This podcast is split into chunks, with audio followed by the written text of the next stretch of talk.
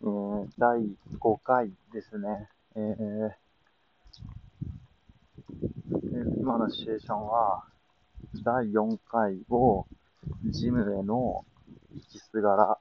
で収録し、今は帰り道で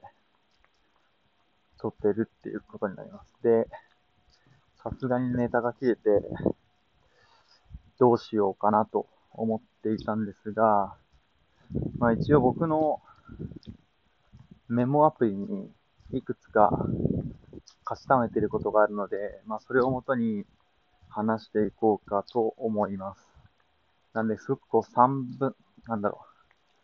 う、えー、3分、三分的というか、なんていうんですかね、断片的な話になると思うんですが、ご容赦ください。で、ちょっと上から見てみましょうかね。あフェミニズムは生きるための思想だなっていう話、上野静子さんの話。いや、この話僕めちゃめちゃ好きなんですよね。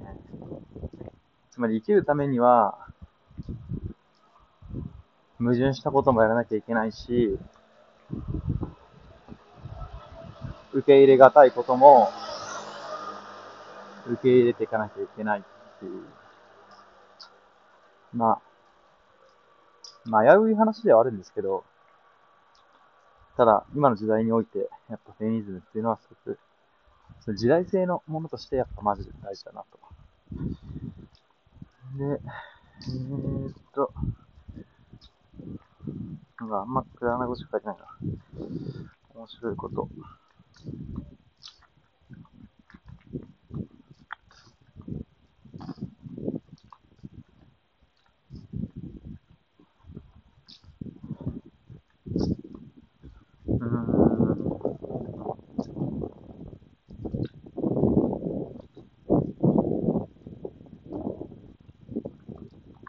まで、特になんか話すことがない。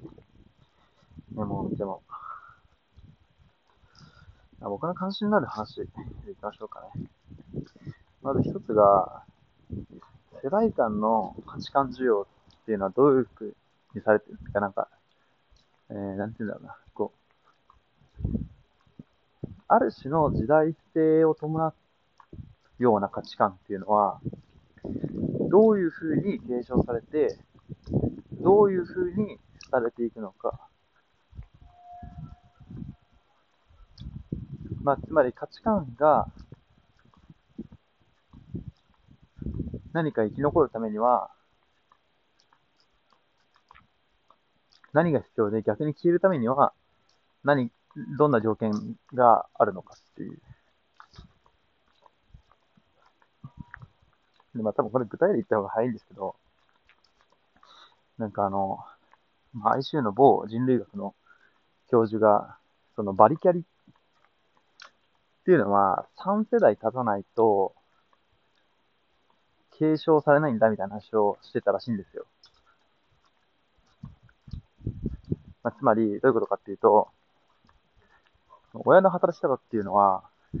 自分の働き方にすごく直結していて、で特に、どんなに自分が、いわゆる、バリバリ働く、チャリウーマン、まあ、非常、チャリアウーマン、まあ、非常に古い言葉ですけど、まあ、要するにその、えー、オフィスワーカー、キャリア、キャリア会社員ってことですかね。だとしても、その親が専業主婦とかっていう、そういう原体験みたいなものがあると、なんというか、こう、それをどうしても引きずってしまうよね。つまり3世代経って、なんかおばあちゃんみたいな、もう、つまりこう、もう自分がある程度物心ついて理性的になった頃におばあちゃんは、ある程度引退しているわけじゃないですか。第一線から。それぐらい3世代経たないと、バリキャリっていうものは定着しないんだっていう。働くのが当たり前みたいな。ラディカルフェミニズム的なものが定着するのは賛成は誰な無理なんだって話をしてて、なんかこれは、すごく乱暴な話なんですけど、直感的にはめっちゃわかるなと思うんですよね。結局すごく優秀で、人でも、人たちでも、なんかどっか引きずってるんですよね。そういう専業主婦の母親みたいなものまあ、引きずった結果、自分も家庭に入っちゃうみたいな人もいるんですけど、まあそうじゃなくてもなんか、ちゃんとキャリア積んでんだけど、なんかどっか自分の人生に対して負い目を感じてるというか、全然全くなん、なんていうかこう、あなたの親が専業主婦とかじゃなくて、あなたの母親が専業主婦とかじゃなければ、何も負う目を負うことはなかっただろうにって思ってたんですよね。まあちょっと乱暴な話であるんですけど、本当に。まあそういう世代間の価値観需要みたいなものはになりますね。あとは、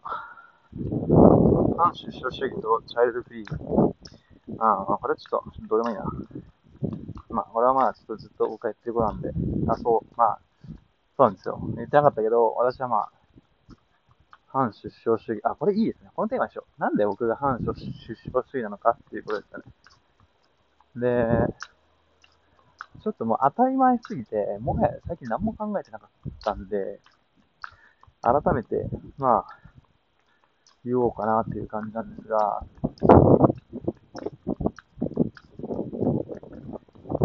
やっぱ大きいのは、うん、あ、というかなんだこう、建前的な話で言うと、これは、やっぱこう自分が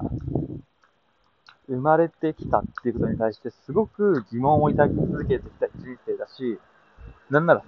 僕は生まれてくるべきじゃなかったっていうふうに心の底から思ってる。だからこそ、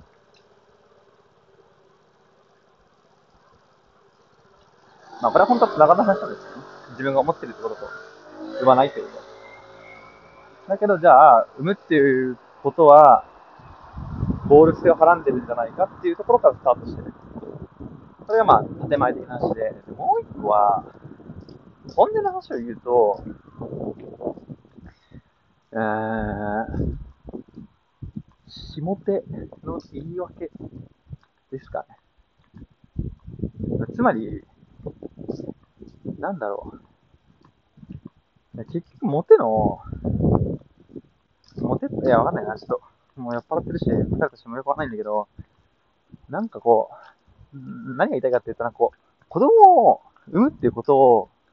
諦めたら、人生ってすごく楽になるなって思ったんですよ。だって別に女性にモテる必要もないし、付き合う必要もないし、ね、男性と付き合うってことも視野に入ってくるし、なんかお金とか貯めなくていいし、学歴とかも必要ないし、働かなくていいし、なんかすごく楽になるなって思ったんですね。で、その逃げの手段としての反収集しい。うん。まあやっぱ、いろいろあるけど、やっぱでも、一つは、そう、ひも手の理由になるっていうのが僕は理解してるんですね。持てない自分を正当化するための手段。まあ、認知的不協和ってやつですね。それが一番大きくて、まあ、それ以外に、は、あの、働かない言い訳。えー、大学でしっかり単位を取らない言い訳、社会的身分を持とうとしないことに対する言い訳っていう感じですかね、本音の部分は。まあ、という感じで、まあ、そこら辺が簡単な反出生主義版、僕の反出生主義者になった理由っていうところですかね。